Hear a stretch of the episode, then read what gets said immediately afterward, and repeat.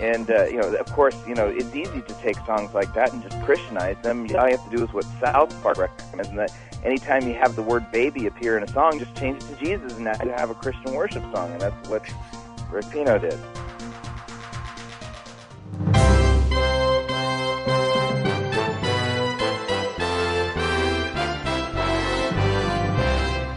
Five hundred years ago, Martin Luther would gather around the kitchen table with friends and theologians to talk about the Bible, theology, current events, and anything else. These discussions were called table talks. No matter what the question, the conversations always centered around Jesus and his promise of the forgiveness of sins. Table Talk Radio takes up the conversation, bringing the promise of the gospel to our lives. Stay tuned for Table Talk Radio. Welcome to another edition of Table Talk Radio. I'm Evan Goeglein with my co-host, Pastor Brian Wolf from the Hope Lutheran Church in Aurora, Colorado. How are you, Pastor? Good, Evan. How are you? Very excited about today's Table Talk Radio because we have our Table Talk Radio Idolatry Awards show. Uh, Pastor, why don't you explain how this works? Well, the way that uh, the awards that are going to be given out here, we have four categories, and each uh, Evan and I have selected two nominees for each category, and we are going to uh, pitch them to the guest judge today, who is Chris Rosebrough of Extreme Theology, of Pirate Christian Radio, of Fighting for the Faith, of A Little Leaven, and that's why he's been brought on the show. He is the curator of the Museum of Idolatry at a alittleleaven.com. So uh, we've Evan and I have selected uh, our nominations for four categories, and Chris will determine whose is the best. By best, we mean worst, uh, and then we'll give a thousand points uh, to them. So, Chris, uh, welcome to the show. It's great to have you. It's great to be on. Thanks for having me on, guys. I, Chris, I have a question for you right off the bat. Uh, sure. you, you, do this, uh, excuse me, the the blog of of this mu- muse, Museum of Idolatry, a little leaven. Yes. Does anything surprise you anymore? I mean, That's a great question. Uh, uh, it's getting hard to surprise me nowadays. When I first started it, I, there were times when I would be rolling my eyes and shaking my head, and now the stuff that I was rolling my eyes and shaking my head at a couple of years ago is just common everyday stuff nowadays. So it's it's getting harder and harder to shock me. Well, I, both both Pastor Wolfman and I submit one nomination for each category. We'll discuss the categories in just a second. But okay. I, I was just going through there and looking to see which ones literally made my jaw drop, and I wasn't disappointed. Well, I was disappointed, but uh, I, I never failed to to find something that just made my jaw drop. Yeah, I've the Museum of Idolatry. I wish I could say it's a labor of love, but it's it's it's tapping into that unspoken spiritual gift that some people have, and that's the spiritual gift of dumpster diving for Jesus, which I seem to have perfected. All right. Well, the categories for our idolatry award show. Uh, first is the worst music idolatry. Second, the worst marketing idolatry. This is uh, what you call on a little leaven Jesus junk. Um, okay.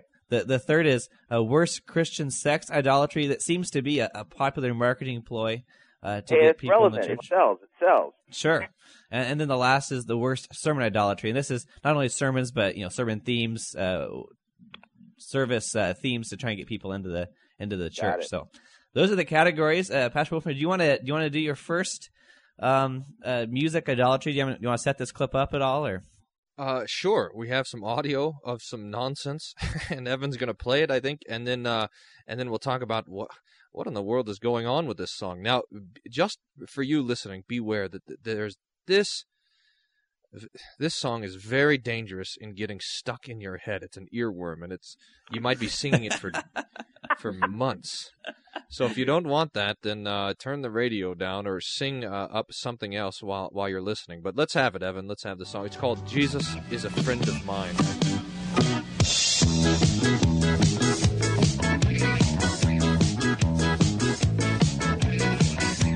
Jesus is a friend of mine. Jesus is my friend. Jesus is a friend of mine. I have a friend in Jesus. Jesus is a friend of mine. Jesus is my friend. Jesus is a friend of mine. He taught me how to live my life as it should be. He taught me how to turn my cheek when people laugh at me. I've had friends before, and I can tell you that he's one who will never leave you flat. Jesus is a friend of mine. Jesus is my friend. Jesus is a friend of mine. I have a friend in Jesus. Jesus is a friend of mine. Jesus is my friend. Jesus is a friend of mine. He taught me how to pray and how to save my soul. He taught me how to praise my God and still play rock and roll. The music may sound different, but the message is the same. It's just an instrument to praise his name. Okay, that's pretty good. That, that's how the song goes. Um, now, what, one thing I wanted to point out, just Have a friend in Jesus. just as far as the the theology goes behind the song, did you hear what he said? Jesus taught me how to save my soul. he taught me how to save my soul. You didn't play this one. There's another line in there that said Jesus is a Mountie. He always gets his man. You missed that one. Zap. Oh man. Have a friend in Jesus. Well, I actually think that song's great, so I'm going to lose this category. What a fantastic song. well, well, Evan hasn't weighed in yet. So we have to hear Evan's uh, nominee here. That's right. Well, it li- it's like a what seventies video, a Christian music video, and and uh, They, they they couldn't make it under Lawrence Welk, so you know. all right. Well, that's that's a pretty good nomination, Pastor Wolfman. But I think I think I have a, a pretty good contender also. Uh, well, yeah, and this, I mean, just to point out, I mean, I think what you, I, my cl- clip is the beginning. Your clip is going to be the end of this trend, which is, which is all about an effort to make Jesus approachable and to make, uh, it's, it's a, it's a complete loss of any sort of sense of the holiness of our Lord Jesus. Um, and and I think you have that too, even in a higher degree. So yeah, I'm and- ready for your Chris. nonsense. Chris, this is this is from your friend Rick Pino. Oh, Put a place of honor in our hearts for you, Lord. We know that we can't receive anything from anyone until we have honor in our hearts for them. So just like Moses, as a sign of honor, as a sign that you are removing the things that separate you from the holy place, I just invite you to kick off your shoes right now.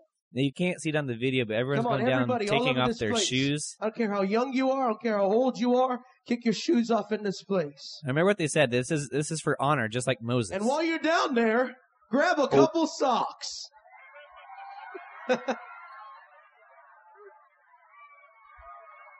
Come on. Everybody gonna grab something to spin. You guys ready? now they're all Adam, you guys ready? they're all waving their socks in the air, spreading ahead, foot guys. diseases. Come on, put those things up. Spin your shoes, sock keys, I don't care. Everybody, you're not spinning anything. Come on, grab something. Everybody.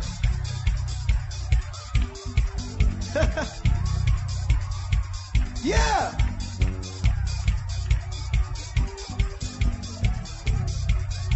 Let's sing this. You spin me right round, Jesus, right round, like a record, Jesus, right round, round, round. You spin me right round, Jesus, right round, like a record, uh. Jesus, right round. Sing it out. Right round. You spin me right round, Jesus, right round, like a record, Jesus, little bit louder. You spin me.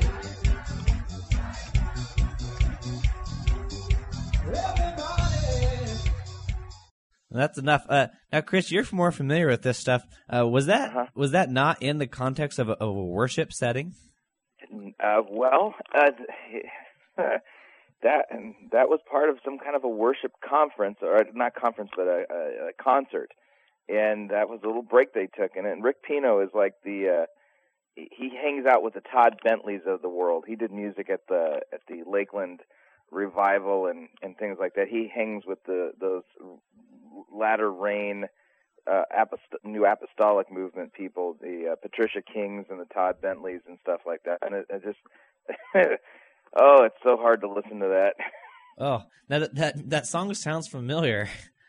Yeah, it, that's from uh, the the group Dead or Alive back back in the '80s. Of course, I remember it growing up, and uh, it, the the song is "You Spin You Spin Me Right Round," and the guy singing it originally from the '80s is a guy by the name of Peter Burns, who is a who is a really um, let's just say, in-your-face transvestite.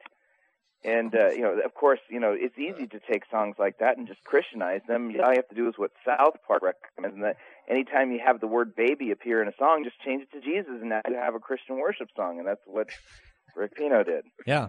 Now, th- there's a lot on the line for this category. We just have a, a minute left.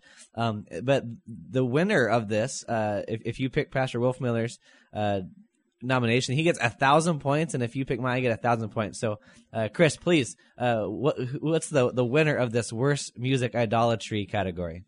Okay, that's a great question. Let me give you my reasoning here. Um, well, the first one was a really good one, and the funny thing is, is that, Jesus that that's is my really friend. Yeah, that that's a great song. It's got some great heresy in there about saving your soul, but it's it's it's so likable that even John Crowder covered it on YouTube, and so it's like it's becoming a cult classic, and people are, have revived it. I mean, we might even be hearing this in churches, you know, in the future. But Rick Pino's one definitely is off the charts, heretical and bad, and it's worse than the Jesus is a friend of mine. So I, I have to give it to Evan. All right, that's a thousand to zero, right in this first category, right here. Man, Okay, a we're at millennium the of points. We're gonna have to go to a break. We'll be right back. We'll be continuing our Table Talk Radio Idolatry Award Show with Chris Rosebrough right after this. We're be right back.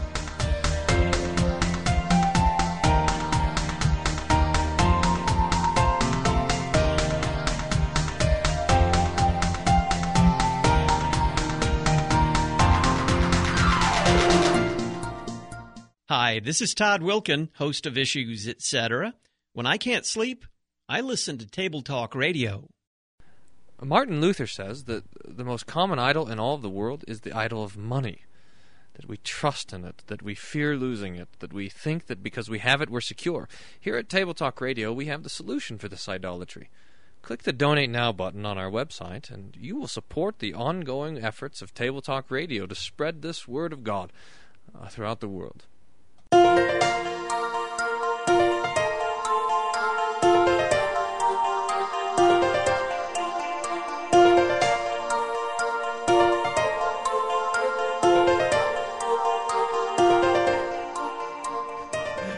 And we're back with Table You're Talk Radio. wrong about that. And uh, we're, Jesus we're, is we're continuing. Stop singing that song. I, see, we, he warned you. This is what will happen if you listen to that song. Jesus is a friend of mine. I have a friend in Jesus. We're in the middle of our Table Talk Radio Idolatry Award Show with Chris Rosebrough, and uh, uh, just to to, pray. to take another look at the tally of points, uh, it's myself with a thousand and Pastor Wolfmueller with zero. Oh yeah. Remember though, the points on Table Talk Radio are like the age of accountability doctrine. It's totally made up. It doesn't mean a thing. All right, well, moving right along then, our Idolatry Award Show uh, is the worst marketing idolatry. Uh, this is the, the Jesus junk. And uh, Pastor Wolfmueller, why don't you uh, go ahead and, and uh, give us your nomination first? I had so uh, there were so many things I was kind of between this and that on this one. I thought for a while that I might go for the Messiah mints because it had this great tagline: "Save your breath." or the testaments or i you know what i haven't seen yet you got the testaments you got the have do they have something called the commandments where they have the uh, they're in the shape of uh, the two tablets of the law No, because yet, they but- live in the life of the gospel. Oh, I see. Uh, so there's an idea for for fundraising for Table Talk Radio. We can make some commandments there. I also like the guitar picks, which say "Pick Jesus." I also like this this kind of um, uh, line of Jesus dolls, and I was gonna choose this: it's the Super Bowl Jesus, the Harley riding Jesus, the homeless Jesus, the Rambo Jesus, the cowabunga surfing Jesus, the skate punk Jesus, the rock climbing Jesus, which shows just this idolatry of I'll have Jesus in my own image, thank you very much. But I decided on the on the on the uh, for marketing idolatry on the tongues T-shirt.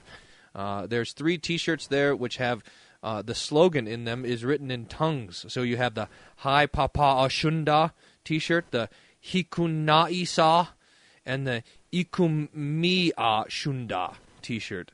Uh, and I picked that as the the worst uh, the marketing idolatry, the the tongues T-shirts. Chris, Can you give us an interpretation of that, please? I was wondering if they have the interpretation on the back. so you turn around and it says God wants you to be rich or whatever they want to preach you. I, I, I think Yeah. it's kind of left up, kind of like the the, uh, the the practice of speaking in tongues is kind of left up for for you know anyone to interpret it as they wish. Uh-huh. Uh, but I mean, you got this bad teaching on tongues. This is which is and it's just a joke. And then, I, but I think this shirt, these shirts actually point that out. I mean, of course, there's no translation because it's just a bunch of hooey, um, made up nonsense. much like the points on Table Talk Radio.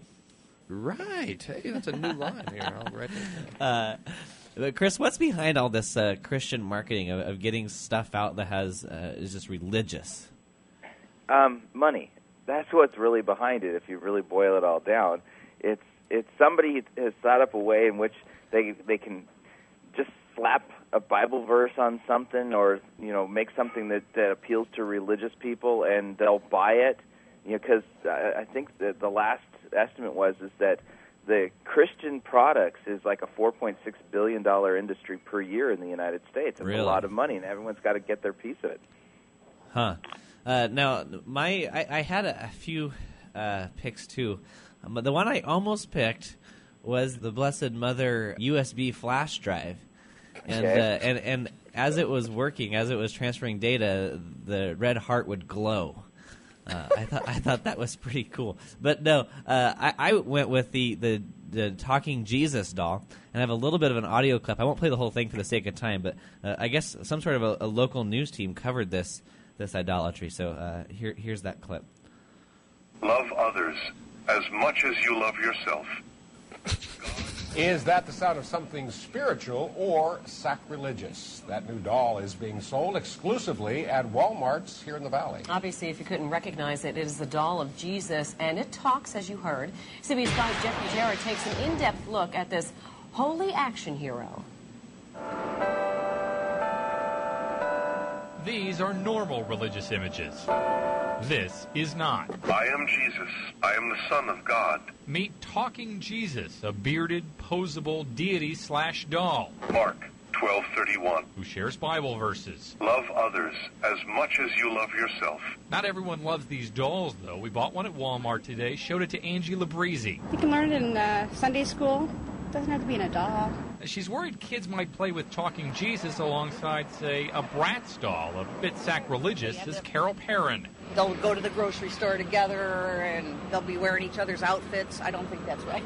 Mark 12:30. Love God with My first reaction was, there's Jesus. But Mark Linagello, who goes to Catholic Church, says anything telling kids about God is good. As a doll, I mean, at least they're getting to know him. I think if it's going to bring families or people closer to God, I think it's a good thing. Okay, that's the basis of the of the news clip, and, the, and I, I don't know, Chris, maybe you do. I don't know uh, where this this local news team covered this, but the first thing I thought when I when I saw this clip was it was a slow news day. Yeah. but what's funny though is, is that the media covered it, and I think the media got it. It was like, there's something wrong with this. I got to read to you a, a comment that came in on that particular exhibit in the museum. A gal wrote in. She says, "My girlfriend gave one of these uh, talking Jesus dolls to her children." I was at her house last week, and the kids had Jesus dressed up in a Barbie dress. Oh no! They thought it was re- they thought it was really funny to change Jesus's clothes. I also saw them pretending that Jesus was preaching to the other dolls, and the other dolls thought Jesus was a goob, and they were sending him. Talk about nursery room persecution.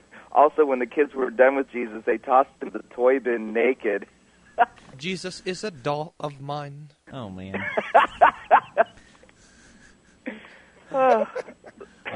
Well, there there are the two nominations for the worst marketing idolatry. Uh, Chris, can you can you pick a winner on this one? Hey, you know, if I have to pick the worst, it has to be the talking Jesus doll. We're talking about our Lord and Savior here. So, yeah, talking Jesus is definitely worse than tongues, but the tongues one, it was just a, a riot hearing Pastor Wolfmueller actually read the, the what they were saying in tongues. Yeah, you're going to probably pull that out and put it on your show. Pastor Wolfmueller. ha pa pa ashunda. oh, brother. This is Pastor Wolfmueller talking about. Yeah, that, that that'll be a promo for Pirate Christian Radio and Table Talk Radio. Yeah, but you know, if you're going to do it, everything in Pirate Christian Radio, when you're speaking in tongues, it ends with R. okay, yeah. Hikum na isa ar. All right, that that takes us to two thousand points to zero, and uh, oh, Pastor Wolfmueller, I hope you could. You, you, you're the next two. You gotta, you gotta, you gotta stand up here, man. You gotta, you gotta, you know, step up. It- Yeah. This doesn't bother me though because the points on Table Talk Radio are like seminary and gay lines dating tips. They just don't mean much. All right. Come- th- th- This always comes up uh, when when uh, Wolfmueller is losing by like I don't know two thousand points. I'm a cornered bear. Yeah. Okay. Well, I Oh, think Pastor. Wood, do you think we can get these next two in and then maybe just go spill over the break a little bit? yeah, that'll be fine. That'll be fine. Well, the next one then is the worst Christian sex idolatry. Of course, uh, you see countless churches doing sermon series and uh, promotional things on Christian sex. You know, uh, thirty days challenge of Christian sex or uh, these kinds of things. Um, so this is this is kind of a a new fad to talk about sex in the church. And uh, it's kind of lost its wow. You know, you see a few news clips saying, "Oh, this church is talking about sex. They can't do that in church." But now it's kind of become commonplace. So, Pastor Wolfmueller, what's your nomination for the Christian sex idolatry? Mine is the sermon series at uh, from Flipside Church called "My Ultimate Lover," uh, which is, and it's just kind of actually a basic run of the mill one of these sex marketing uh, scams. Uh, but it, allows us to talk about it. I mean, I think there's maybe three things to mention about all this nonsense. First, um, it seems like almost every modern and even maybe even ancient heresy has at its root one of the driving things is a desire for unhindered sexuality. We know that in the flesh of man echoes the Lord's word, "Be fruitful and multiply," and and that that's part of part of nature, but that nature is always corrupting that and is always trying to um, uh, take that control of that and throw off the sixth commandment, which says you shall not commit adultery. So uh, you have all these modern heresies. I mean, from the Mormons to all of the cults that you see, uh, they all seem to center on sexuality, multiple wives, uh, extra young women being married, and things like this. Even in the in the with the Muslims, you see that.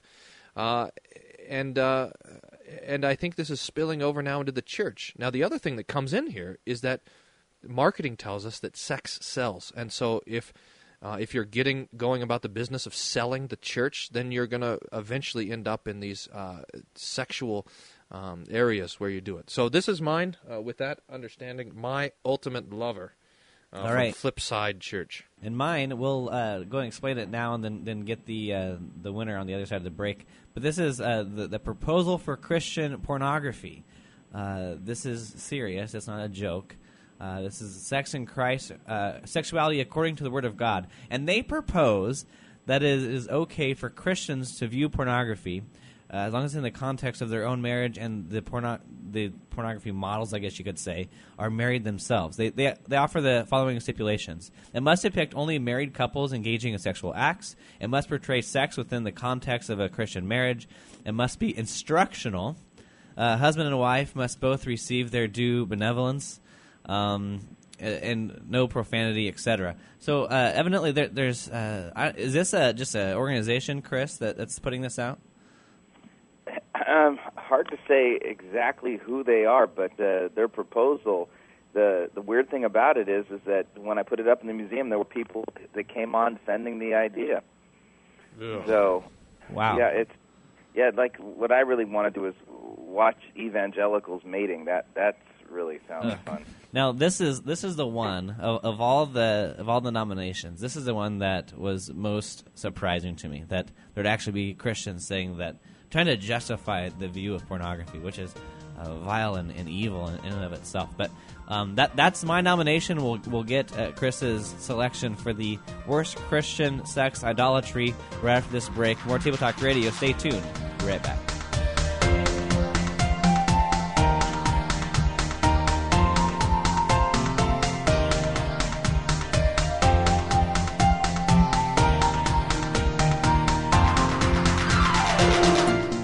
Saved by grace alone, through faith alone, as told by Scripture alone. Stay tuned for more Table Talk Radio. I'd like to thank you for listening to Table Talk Radio. We want to hear from our listeners. You can call us at 866 851 5523 or by email evan at tabletalkradio.org or Pastor Wolfmueller, PRBW, at tabletalkradio.org.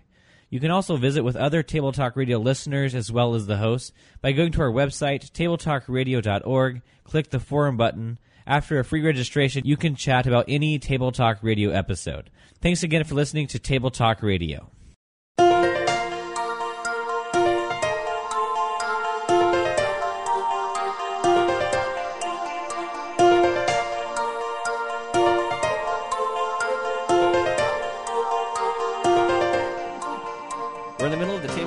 Radio Idolatry Awards show. Welcome back to Table Talk Radio. And the, the nominations at hand for the worst Christian sex idolatry uh, is Pastor Wolfner's nomination of uh, what was yours again? My ultimate lover. Apparently, it doesn't matter because yours is going to win again. This yours is terrible. Yeah, Oh, mine is the makes the- me sick. The Christian pornography uh, deal. So the the group, the, this organization that's saying that, that it's okay for Christians to to view uh, pornography as long as it's Christian pornography, um, which is uh, preposterous. But uh, Chris, uh, what what is your uh, pick for this nomination?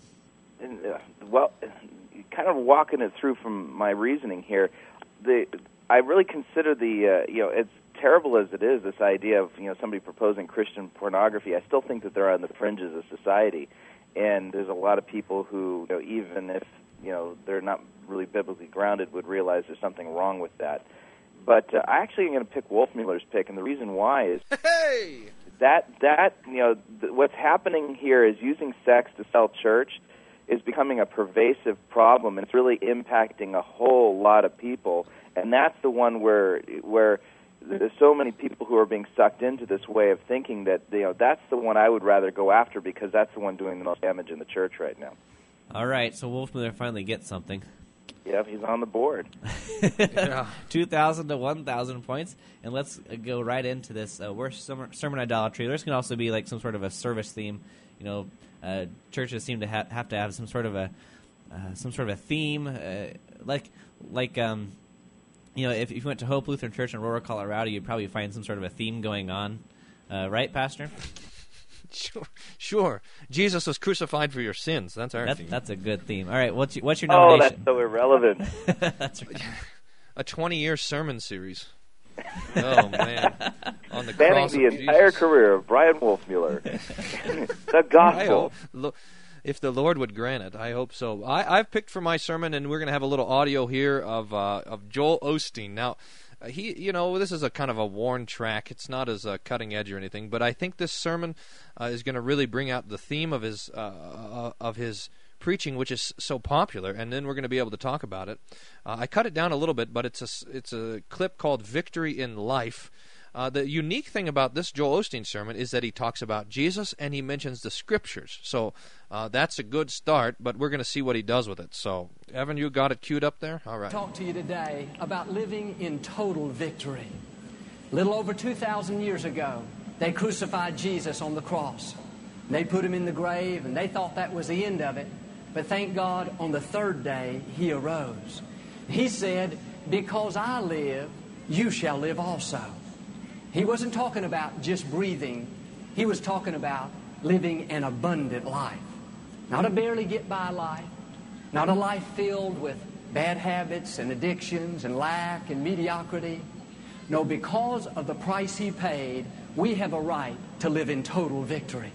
I want you to get that down on the inside, not partial victory, to where we have a good family, we have good health, but we constantly struggle in our finances. That's not total victory. If God did it for you in one area, He can do it for you in another area. Get a vision for it. Don't get stagnant. He has paid the price so that we may be totally free. That means free from bad habits and addictions, free from fear and worry, free from discouragement and depression, free from poverty and lack, free from low self esteem. Because of the sacrifice Christ made, we are a free people, and not just barely free, but abundantly free. One translation says, unquestionably free. I like that phrase. Before God created the world, He was thinking about us. If you're going to be free, you need to know who you are. You're not just anybody, you're a child of the Most High God. He has breathed His very life into you. Okay, I'm going to cut it off there, Pastor Wolfman, if that's okay. I think we got the gist of it. The very last line is uh, God created you to be a, a victor, not a victim, which is favorite uh, Joel Osteen tagline there. So. This is this is uh, Joel Osteen in rare form in the sense he's actually talking about the cross. But uh, Chris, I, I think he misses the point of the cross. Yeah, I, in fact, if I if I remember right, that was his Easter sermon from a couple of years ago. so, um, yeah, he misses completely misses the point of the cross. It's about you living in victory rather than Christ dying for your sins. You know, he, of course, sins would hurt. You know, talking about somebody's sins might hurt somebody's self-esteem. And since Joel Osteen has a board game it, that includes a small mirror that you have to say positive affirmations about yourself, you know, listing the, your sins according to the Ten Commandments definitely doesn't uh, sound like it fits into Joel Osteen's theology whatsoever. That's right. Well, uh, my my nomination then, uh, really quickly, uh, is is uh, Pastor David Foster uh, from the oh, yeah. the Gathering in, in Nashville, Tennessee. He has this this 16 things he would look for in a church, and I'm going to read these off, uh, at least most of them off, real quick, and then and then answer them if I was going to Hope Lutheran Church in Aurora, Colorado. uh, when I enter, do I hear laughter? Uh, actually, be better if you answer these. ones. So when when I enter Hope Lutheran Church, would you hear laughter? Uh, you know, I, I the other day told a joke in uh, in the middle of my sermon, and I do that so rarely that no one even knew I was telling a joke. Maybe you're just not funny. Uh, well, that's uh, an entirely uh, possibility there. Uh, we, you know, in in Bible class and stuff, we uh, we sit around with coffee and we and we um, and we have a lot of fun as we look at the scriptures and this sort of thing. It's more lighthearted, but when you come to the service, uh, there's a kind of serious reverence there that you wouldn't uh, necessarily hear laughter. Okay, are people greeting me as a job or a joy? Uh, you'd have to ask them. Uh, for you specifically, Evan, I think it would probably be a job. Most people, though, it's a joy to welcome to church. Does the place look like they were expecting me? That, if they were expecting me, they'd have beer and, and, and nuts on the uh, you know you know uh, next to the pew, so I can you know that they, that would mean they were expecting me. oh man, Are people buzzing as they greet each other? I don't know what that looks like. I don't know either. We, you know, we used to have uh, uh, people would be talking before the service and this sort of thing, but I think it's getting better because when you sit there and you and you look at the altar, and there sits uh, the bread and the wine, which will be the Lord's body and blood. Uh, there's a serious thing to be uh, to to be going on, and, and people normally will sit and pray before church, um, yeah, thanking God for the gifts He's about to give. Yep. Maybe just a couple more here. Uh, does the music move me? And this kind of goes, Pastor Wolfmueller, to your uh, what, what do we call it? The praise song cruncher. Uh, yeah. I, I have a theory about music at Hope, and it's it goes like this: uh, just like a mother says, "Eat your vegetables," the pastor says, "Sing your hymns." you might not like the way it tastes, but it's good for you. Yeah. Uh, Put does- on your big boy pants. We're going to sing a real song. does the pastor smile? Oh, uh, reluctantly. Uh, and then, uh, last but not least, do I feel the presence of God? Oh, brother, that's what the does worst. that feel like? I don't know. I mean, uh, if you look at the biblical examples of the people who experience the presence of God, you, you know, you think back to Mount Sinai and when the Ten Commandments are given, and God speaks, and the people of Israel said, "Okay, we don't want God speaking to us anymore. We're experiencing the presence of God, and it's freaking us out. You talk to Moses, but don't talk to us." Is that what you're talking about? I don't know. Man, all yeah, the. Bible never talks about feeling God, but hearing Him. It's always listen. We're always to listen to God, not to f- this. And this obsession with feeling is just a, I mean, another notch in the theory that we're just sliding full force into pure mysticism and departing from the biblical, uh, scriptural uh, truth. All right, Chris, I'm going to leave it to you to for your final category, worst sermon idolatry. What is your pick?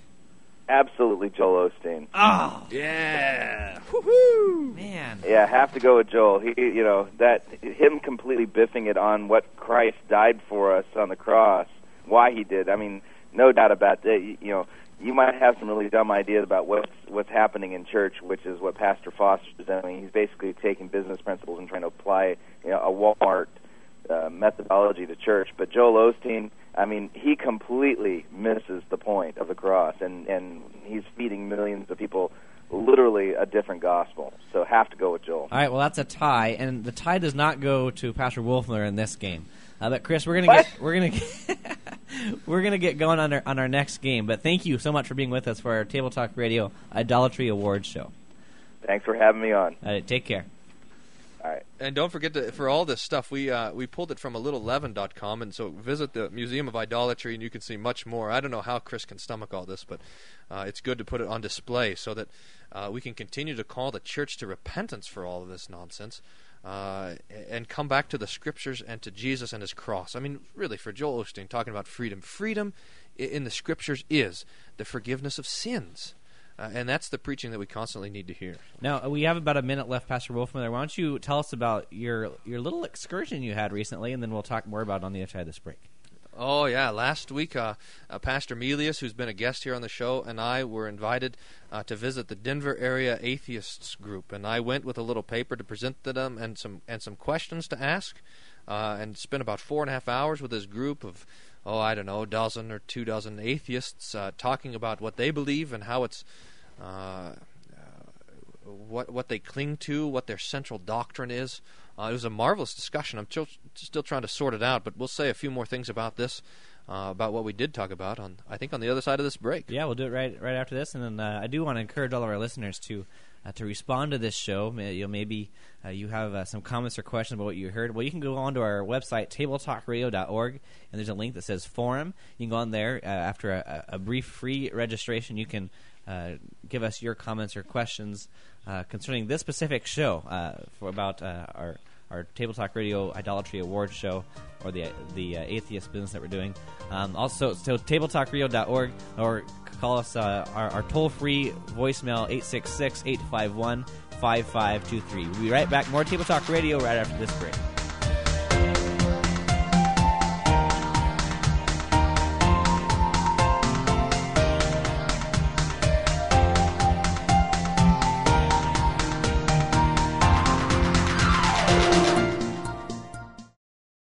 If you're still not full after an hour of Table Talk Radio, listen to Table Scraps, the internet exclusive edition of Table Talk Radio.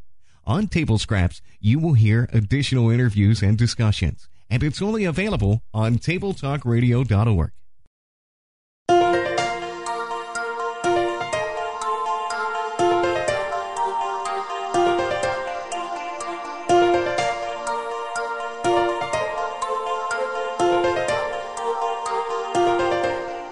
Last segment of Table Talk Radio. Welcome back. Uh, we're joined with special guest, Pastor Jared Melius of uh, Mount Zion Lutheran Church in Denver, Colorado. Pastor, how are you?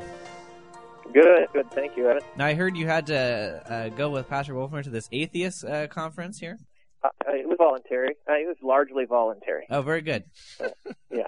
We were there, and we were. The, the, goal of this business was to try to sort out the material principle of atheism. We know the formal principle, at least the stated formal principle, is naturalism. Uh, but what does that tell you? What does nature tell you? What is your core belief? And those atheists that we met with were arguing that there was no core belief, that it was atheism was essentially a negative thing. Uh, but I don't think that holds water. Um, Pastor Melius, you can comment on that as well, because there is something there that allows them to reject out of hand every claim that there is a God. The first thing they wanted to do, they even put this in the agenda. They wanted to talk about the formal principle. Have you talked about that? The the, the, the formal principle is just just this: how do you know uh, what it is that you claim or that you believe?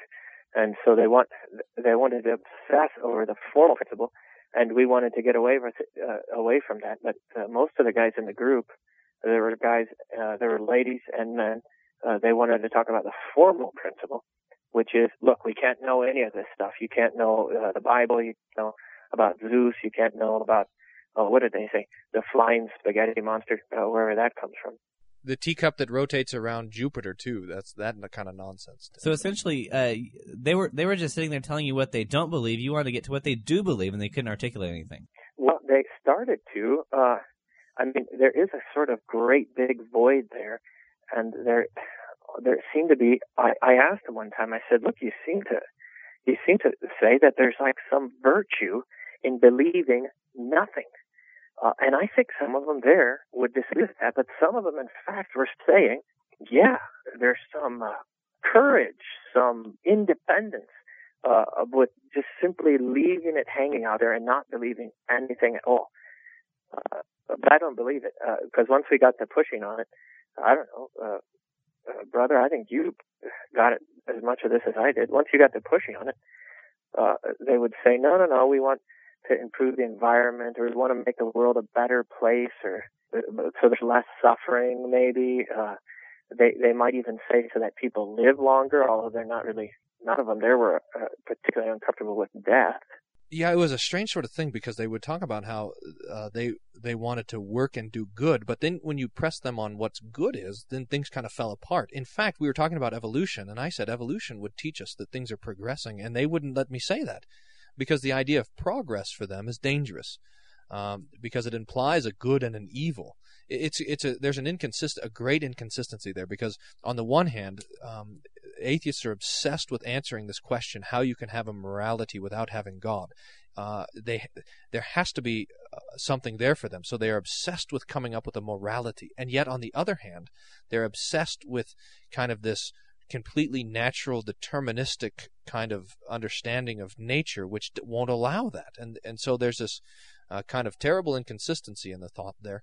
Uh, all it's kind of to support the idea that you were talking about there that there is some sort of understanding of the courageousness of being able to believe nothing. In fact, they would talk about the moment of deconversion where they reached an enlightenment, where they realized, and, and this is a, an important distinction, they realized not that there wasn't a God, but they realized that they didn't need God. And so they, there was this kind of, uh, for them, this kind of great liberation when they realized that God wasn't necessary. I I I agree. I th- I but so I think that there was in that kind of an answer a uh, an almost rejection of God uh, just for the sake of rejecting, almost as though they wanted to reject him. Uh, not a, I, I mean, see when we sit down with them, they'll sort of champion them, them as the uh, sort of an elite or really a high thinking group, and and and Christians, of course, uh, Christians, they simply are believing whatever somebody tells them. Uh, so they would they pointed out to us, and they were happy to point out that, well, look, weren't you born into the church? Didn't your parents force this stuff on you, and you just haven't been able to free yourself of it? They want to champion themselves as being detached, uh, being able to think through this stuff. Uh, but I didn't get when you pressed them. I didn't think that that they could hold that for very long, uh, because once you got it to the bottom of it with a lot of these people, uh, they have some aversion to God, some almost hatred of God, and a, a real dismissal of Christians. Uh, so you you had the one guy, uh, probably the most outspoken. He said when we talked to him, remember, uh, he said, "Look, even if God were to come down and shake my hand, I still wouldn't believe in him because there's because it might be a trick." He might be acting nice, but he's really an evil God. I have no way to know uh, that he could be a good God or an evil God. All I had really is myself, uh, and that's the only thing I can trust. Kind of, the, kind of the, I think, therefore I am. Kind of the only thing that I, I can trust is me. Um, but did did you guys ever address the uh, I don't know the historical evidence, the, the Gospels that we have? Did they ever make an attempt to discount that, or was that not really in the in the discussion? They're obsessed yeah. with it, Evan. I, the, I, I, I did. I think from probably a half a dozen different ones, they would say, "Look, how can you believe all these stories and something. One of them asked me, he said, look, what do you do when you come to a part of the Bible that just doesn't make any sense at all, uh, or something? And so I don't think they actually read the Bible. They, I, I certainly don't think they understand it, or are really even making an attempt. But they just echo and parrot these views that the Bible is full of contradictions and things that don't make sense, myths, fairy tales, and so on. And and they can't believe that we would believe it. I mean, they're they're obsessed with the Bible. I think. And this is one of their big tricks that that they that they play when they're trying to um uh, when they're trying to deconvert a Christian, they'll say uh, they'll ask this kind of question, and this, and this is the uh, the way that they um, they do it, obsessing on this on the biblical contradictions and this sort of thing. They'll say, "Well, do you believe in Zeus?"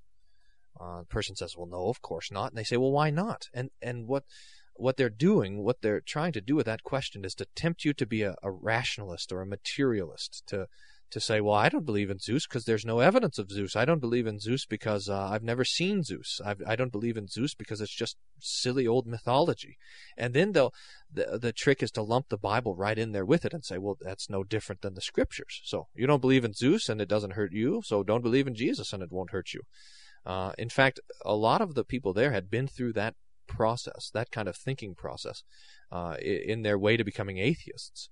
But I mean, if if you're listening and, and you're ever talking to an atheist and they pull this trick, look, the reason why we don't believe in Zeus is because we believe in Jesus, is because we believe in the Holy Trinity, who says there is no God but me. Um, it, it's God who casts out all the other idols, and, and this temptation to um, uh, to become a materialist and to think that there is no uh, existence outside the material world. I mean, this is a uh, kind of terrible thing uh, to bring us to the foolishness of unbelief. Uh, I think, yeah, the answer to your question, Evan, is no. I don't think we got into it that much, uh, trying to prove that the Bible is true and that trying to prove the resurrection and that sort of thing. We, but that's because I, I mean, we went with the specific purpose of not trying to prove this, that, but really asking them the question of what is it that they believe. Right. Uh, what what positive do you believe? I said at one point, I said, look, um, Christians have done this all. Uh, we've we just set out on the table. Here, look, here's what we believe, uh, and we've taken the risk, and that we we've said, look, uh, critique it, uh, try to undo it if you'd like. Uh, and and we said, but that's what we're here doing tonight. I said, we're asking you to lay out on the table what you believe, so that we can critique it. Ah, they said, ah, so what you're really trying to do is pigeonhole us, uh, so that you can dismiss us. And what do you say? Uh, what did you say, Bryan? You said. I said, yeah, that's right. exactly right. and you said, and you said, look, I hope you're not offended by that or something. That's that's precisely. We want to know what you believe, and we think it's fair to ask you what is it that you believe, and subject. Can you subject what you believe to criticism the way that you criticize everyone else believes? Yeah, but they they wouldn't have it though. I mean, that's the trick, you know. They wouldn't uh, they wouldn't admit to anything, which I think is still. I mean, I think it's a matter of self deception. I mean, perhaps they think that there's not not something they're positive that they're asserting, but there certainly is. I mean, but there's great confusion there. Uh, is what I'm asserting the the independence of my own mind to discover the truth? Uh, well, then that doesn't quite work because my mind I see isn't totally dependent and, and completely free because I will at one point die. And so death brings an end to all sorts of um, uh, this idea, the illusion of self determinment. But then they say, well, evolution answers the problem of death because it means that uh, death is in service of, of life and survival. And so then we say, well, that means that there's something that's good, life and survival, but and progress. And they say, well, no, we don't want to quite have a good or evil because that too impinges on my uh, the illusion of my freedom to do whatever I want and so uh, they run into trouble on every side as long as they I think wouldn't think it through that much though then they can have this like I said the illusion of self-determinism and I can do whatever I want yeah, that, that's all the time we have for this edition of Table Talk Radio. But uh, Pastor Melius, thank you for uh, coming on and, and, talking with us about uh, your visit to the, the atheist group in, in Denver, Colorado. Of course, thank you. And uh, don't, don't forget to tune in again next time to Table Talk Radio uh, right here. Also visit our website, tabletalkradio.org. And do me a favor, uh, during the commercial breaks you heard the, the sponsors that, that sponsor Table Talk Radio. Go ahead and uh, give them a thank you. They're the reason we're on uh, on the radio, so they're the ones that need to hear it. Uh, tune in next time to Table Talk Radio. You've been listening to Table Talk Radio. The views expressed on this show are that of the hosts and do not reflect the views or opinions of this station we would like to answer your questions concerning theology, the scriptures, or anything else. Send your questions to questions at tabletalkradio.org or leave us a voicemail message 866 851 5523. Be sure to check out our website, tabletalkradio.org. Thanks for listening and tune in again next time to Table Talk Radio.